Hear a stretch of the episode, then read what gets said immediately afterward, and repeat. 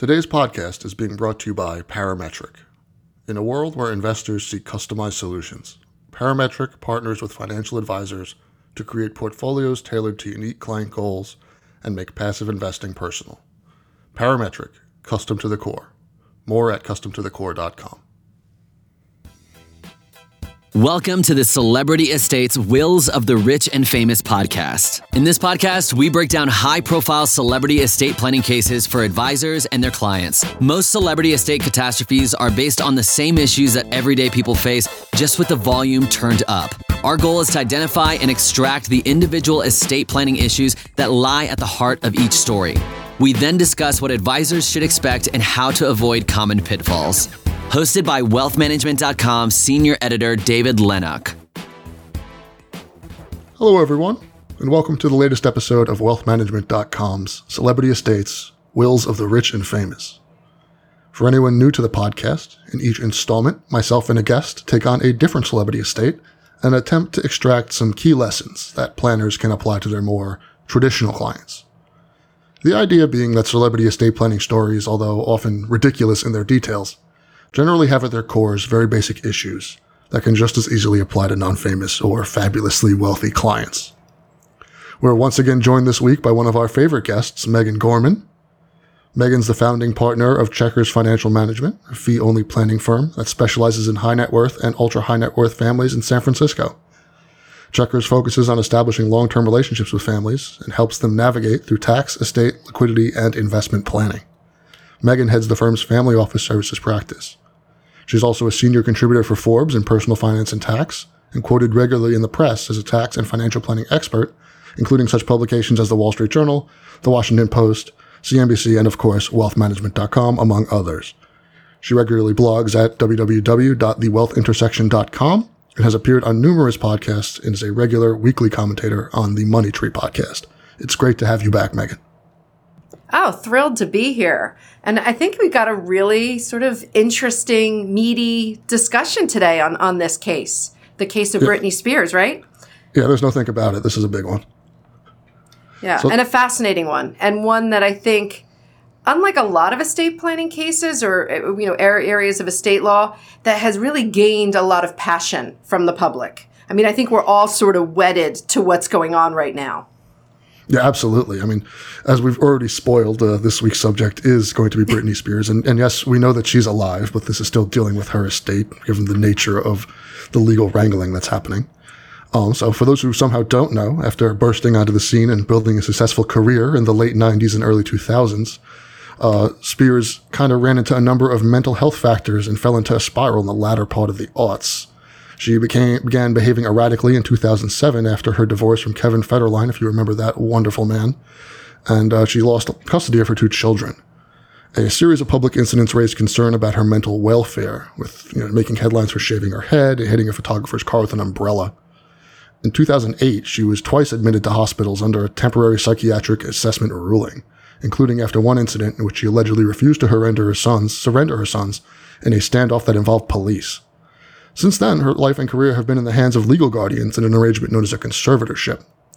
Now, Spears' conservatorship was split into two parts, one for her estate and financial affairs and the other for her as a person.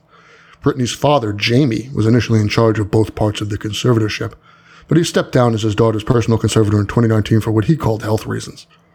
Confidential court records obtained by the New York Times showed that the conservatorship restricted aspects of Britney's life ranging from who she dated to the color of her kitchen cabinets. In the years under the conservatorship, though, Spears released three albums, held a successful Las Vegas residency, and made numerous television appearances, including a stint as a judge on the US version of X Factor. However, around 2016, she started publicly making noise about wanting to end the arrangement, and if the reports are to believe, she was making private noise well before then. And I quote, she feels the conservatorship has become an oppressive and controlling tool against her, a court investigator wrote in a 2016 report and a lengthy battle both in actual court and in the court of public opinion is ensued. In November of 2020, a judge declined to remove Mr. Spears as conservator, but named financial firm Bessemer Trust as co-conservator instead. A month later, the judge extended Mr. Spears' conservatorship until September of 2021. On September 7th of this year, however, we had a major development. After facing pu- heavy public backlash, Jamie Spears filed a petition to end his tenure as the court ordered conservator of Britney Spears' estate. Then on September 29th, a judge suspended Jamie Spears from his role as conservator of the $60 million estate as per his request. The next hearing is set for November 12th, where the, where the full termination of the conservatorship will be considered and is considered likely to happen. Now, a major estate planning story doesn't, as Megan mentioned, doesn't really ever reach into the public eye like this very often. So this is a pretty unique opportunity. And conservatorships are, are sort of not a, a, a very well known aspect of, of estate planning. So, Megan, what do practitioners need to know about conservatorships? Yeah, you know, conservatorships, as, as you said, it's not really well known area, and it's a really underdeveloped area of law to some degree. But but the basics are as follows: a, a conservatorship is granted by a court for individuals who are unable to make their own decisions, like people with dementia and other mental illnesses. And these can, the conservatorships can include decisions ranging from the rights to make medical and financial decisions to control over basic life choices, such as where to live and who to marry. So it's a pretty broad area of what a conservatorship can control. And this specifically is in California. Britney lives, I believe, in the Hidden Hills area. And so it's important to note that in California, there are even two types of conservatorships. There is what Britney has, which is a probate conservatorship, conservatorship, conservatorship. I'm saying it wrong. Sorry about that. Easy, easy for you to say. and these are primarily designed for individuals who have intellectual disabilities or dementia, and they're granted indefinitely by county probate judges. But a conservatee can petition to end it. There are an- there is another type of conservatorship in California called a Lanterman Petris Short Conservatorship. And these are designed for people with serious mental illnesses that are so gravely disabled, they cannot provide clothing, food, shelter for themselves.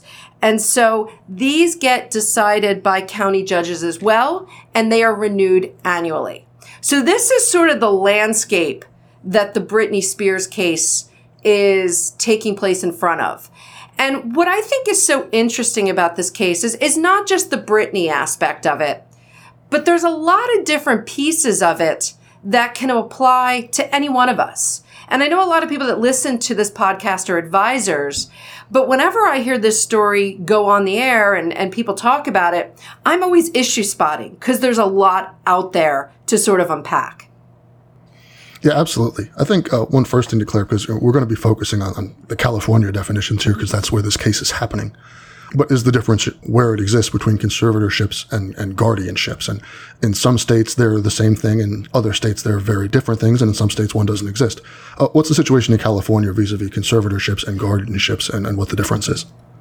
So it's a really good question because in California, guardianships really only refer to the court appointment of an individual with legal authority to represent and manage the affairs of a minor child. So in most of our estate plans, if we have children, we have a guardian named. And that's what guardianship is in terms of California law.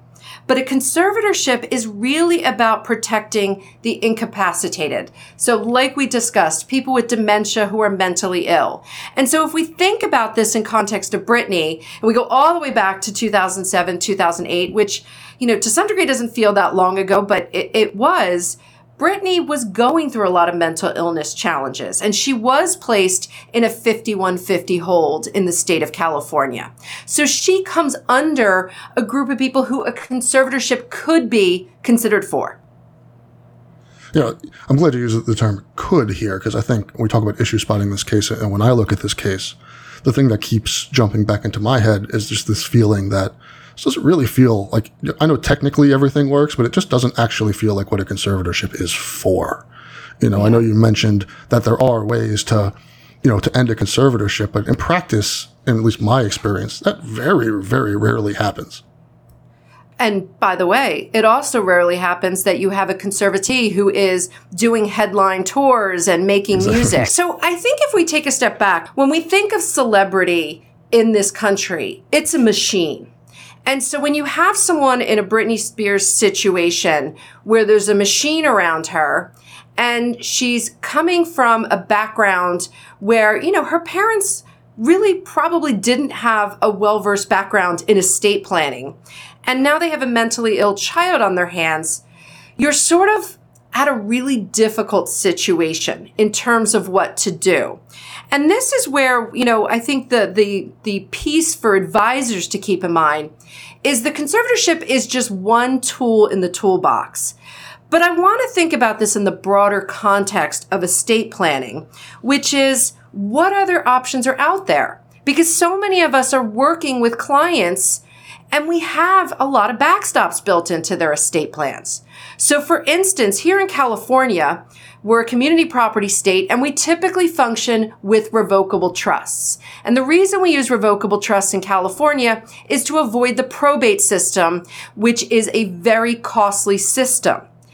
But often in revocable trusts, the individual whose trust it is might be the initial trustee, but there's a backup trustee.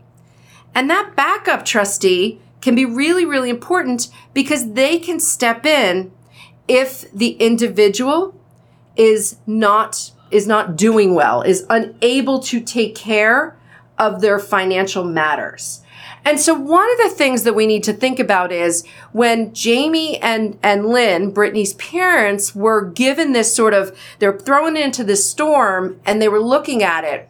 It's interesting to me that they jumped to conservatorship and didn't first go to the estate planning documents. But I will tell you that might have to do with the fact that maybe Britney didn't have her estate plan in order. Or maybe they felt that as trustee, they wouldn't have had enough power to control the situation. But for a lot of people in Britney's situation, the backup trustee in a trust might be a really good solution here versus going for a conservatorship, which is far more arduous.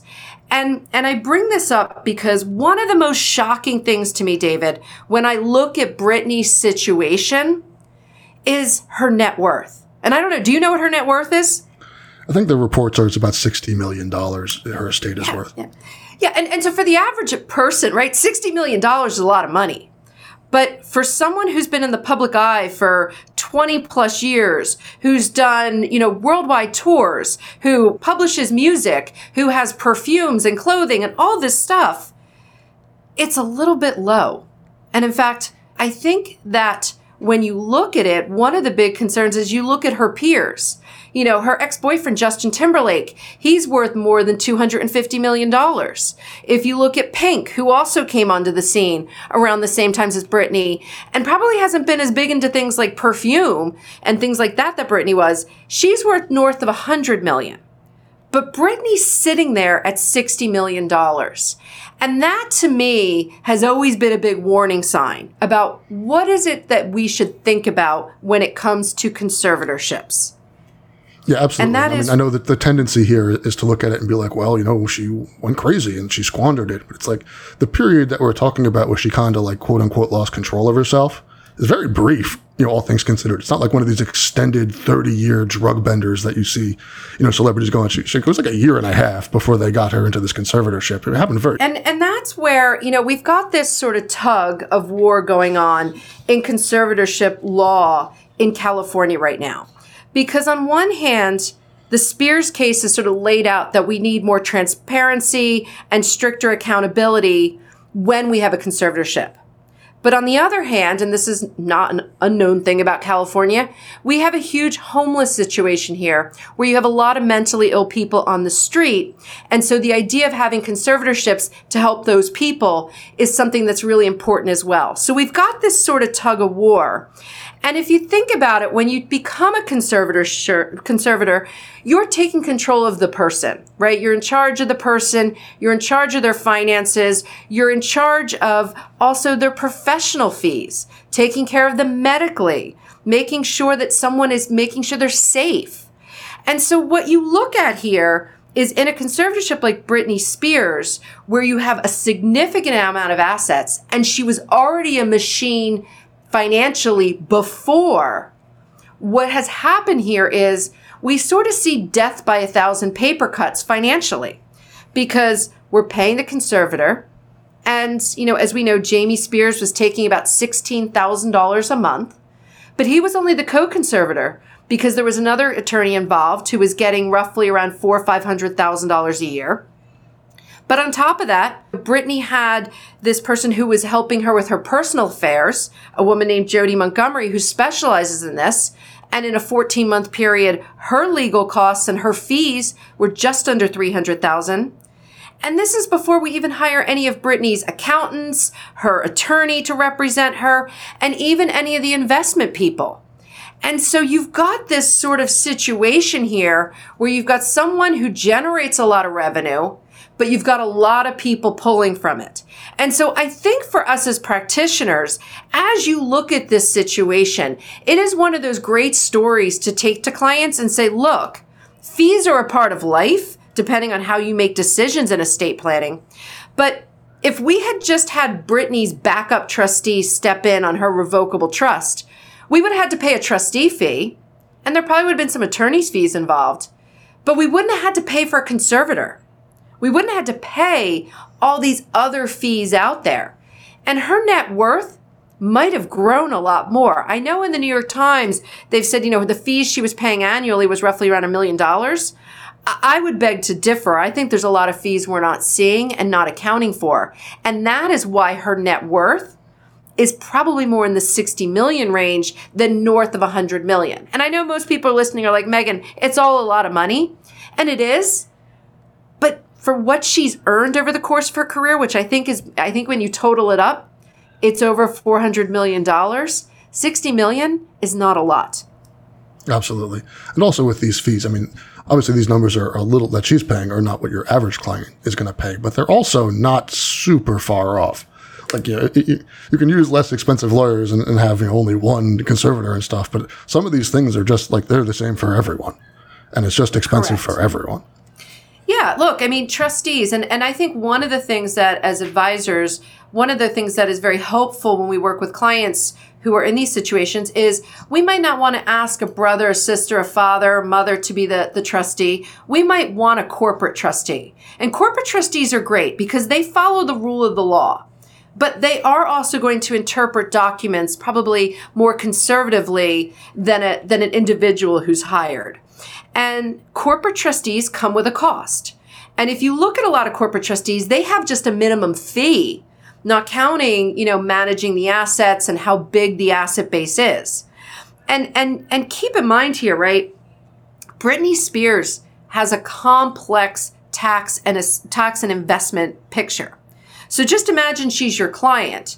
You know, on one hand, you've got the music, and the royalties coming in from the music. And it's not small dollars. You know, over the course of her career, it's been 60, 70 million coming in in royalties. And then we've got tours that have totaled over 400 million. Books. Britney's written like three or four books. She's been in movies. She's been sponsored. I mean, she had like an $8 million sponsorship from Pepsi.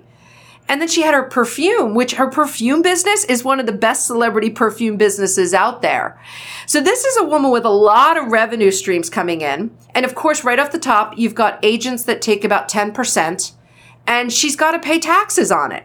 So even after all of that ha- kicks in, and now she's paying all these additional fees, Britney's really getting hammered. And so I would make the argument here that when we look at a client like this, a corporate trustee in a revocable trust could be a good solution for someone who is not mentally unable. And, and I can't give any insight on the Britney situation, but I think as advisors, we need to look at what other options there are in our toolbox. And so corporate trustees are often a good solution in a revocable trust document. Yeah, absolutely. And, and just to, to make it completely clear, the fees and such that we're talking about now are all in the realm of legitimacy. This is just, you know, the normal fees of hiring these professionals at a cost. But, you know, that we're not saying, but it could be even worse. You know, we don't know anything about this in Britney's specific case, but the more people you have involved, the more hands you have on, you know, Britney, who is a very valuable asset, the more likely that there is a bad actor involved somewhere. And then there's, you know, you're increasing the risk of that as well. Well, and that's the thing about estate planning. When I teach law school, I always say the best part of estate planning is we love a good. Villain. That's that's that's the key to estate planning. Is you always have to think about these worst case scenarios, and conservatorships are ripe for villains. And you've seen that in the story that's played out with Jamie Spears to the point that when he actually resigned his conservatorship, he's been very clear that he's been, you know, his his public statements to the press has been very consistent that he has done everything according to the law. He's just stepping away because it's appropriate at this time, right? Because he does not want to have any culpability that he did anything improper. Now, David, there's another thing I want advisors to sort of always keep in their toolbox as well, which is, you know, you, you besides the conservatorship, besides, you know, trustees in revocable trusts, there's also the use of durable powers of agents. And I, I bring this up because most of us, when we get an estate plan, we get a power of attorney, right? We pick someone to act as our agent. And so this is often a tool that can be very beneficial in this situation. But the only thing we have to remember is a conservator is appointed after the adult becomes incapacitated. But a power of attorney agent is designated when the adult is still competent. So again, going back to 2008, 2009, when the Spears family was going through this, it's not clear if, if there was a power of attorney that they could have used in order to manage Britney's affairs. And I often think this is a great thing, but one of the warnings I do like to give people in regards to power of attorneys and power of attorney agents is they have really significant power. Most people don't realize that basic form that we sign when we do our estate plan really gives the agent a lot of power. And so, and the agent, while they have a lot of power, they do have some duties. They have duty of loyalty, the duty, you know, to use property and confidential information correctly, the duties of care, competence, and diligence. But again, powers of attorney agents can also at times be an unchecked area like conservatorship. So when we're as advisors working in these situations, we really need to think through the pros and cons of all the solutions out there. And I can't tell you if other solutions would have been more appropriate for Britney. I'm not close to the case. We're only hearing some facts.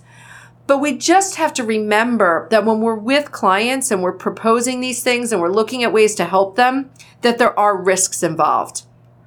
Yeah, absolutely. I'm glad you brought up the, the, the other documents, right? The powers of attorney, the healthcare proxies, these sorts of things.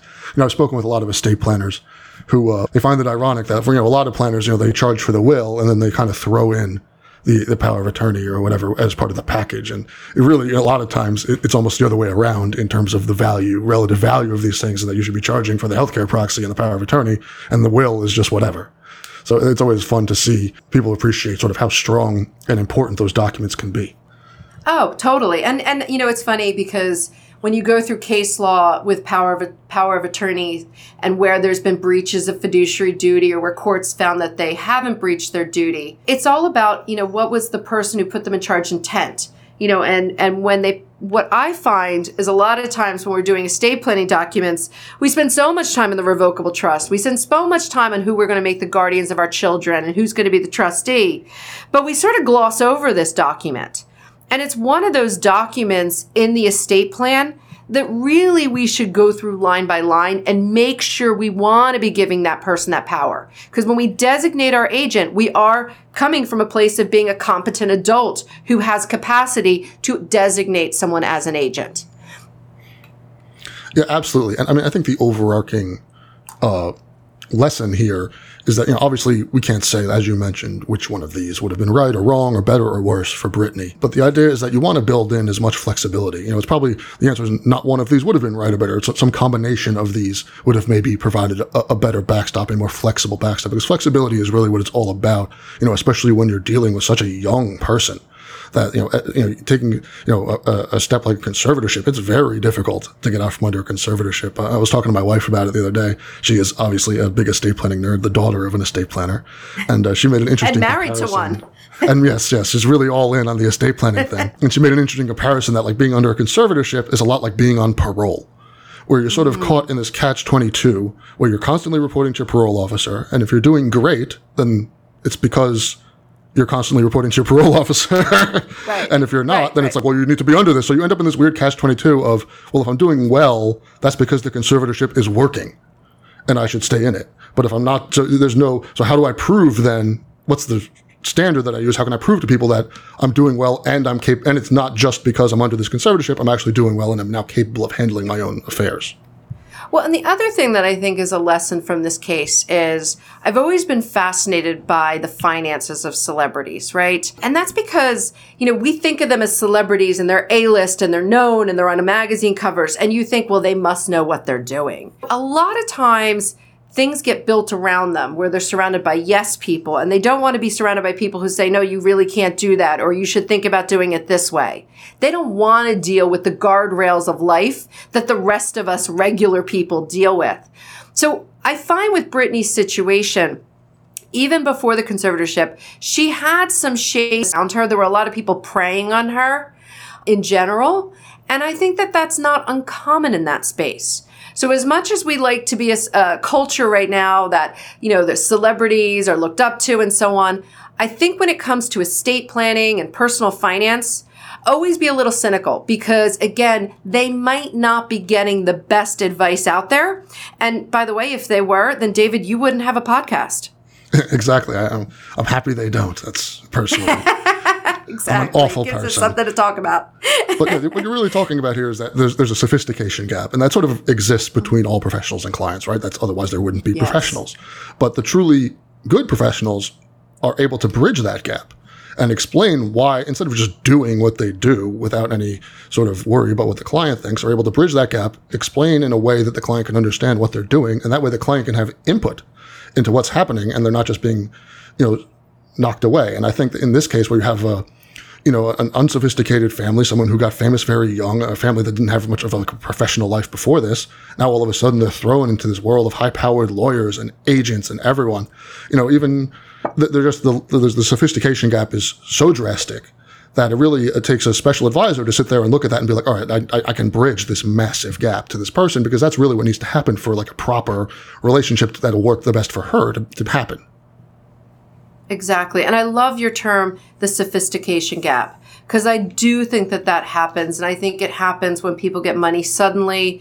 And I think if we went back to 08 or 09, you know, I joke that estate planning is full of villains, but I actually think Britney's parents probably aren't villains in this. I think that they're human beings that were placed in a very tough situation. A lot of options were thrown at them, and they went for the one that they felt made the most sense. But probably as we think about it with 2020 hindsight, I'm not sure it was probably what we would want to have happen. And so the takeaway ultimately is, uh, you know, think through the options with clients and make sure your clients have documents and that they know who the backups in those documents are.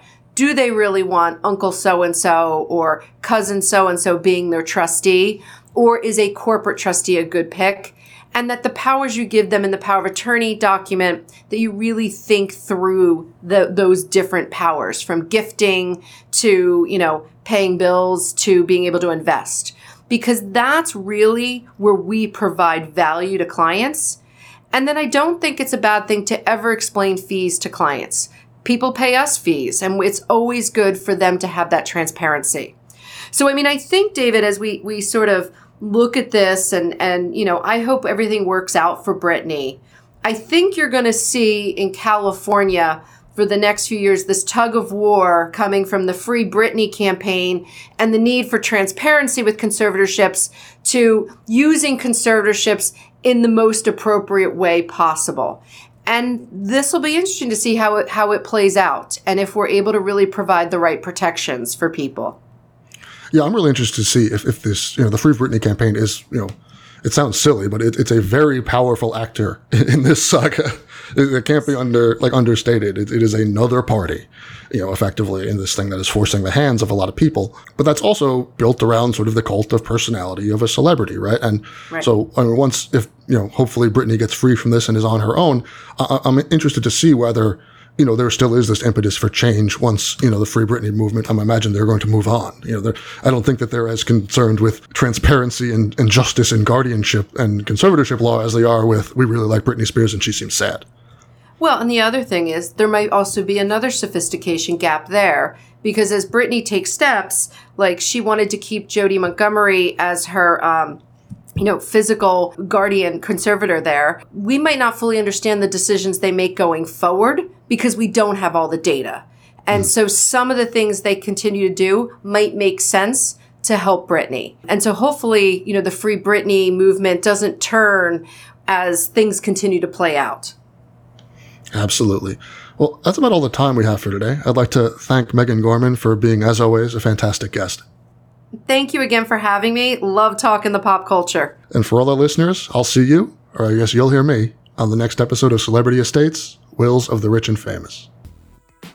Thank you for listening to the Celebrity Estates Wills of the Rich and Famous podcast. Click the subscribe button below to become notified when new episodes become available. The information covered and posted represents the views and opinions of the guest and does not necessarily represent the views or opinions of InformaWealthManagement.com. The content has been made available for informational and educational purposes only. The content is not intended to be a substitute for professional investing advice. Always seek the advice of your financial advisor or other qualified financial service provider with any questions you may have regarding your investment planning. Today's podcast is being brought to you by Parametric.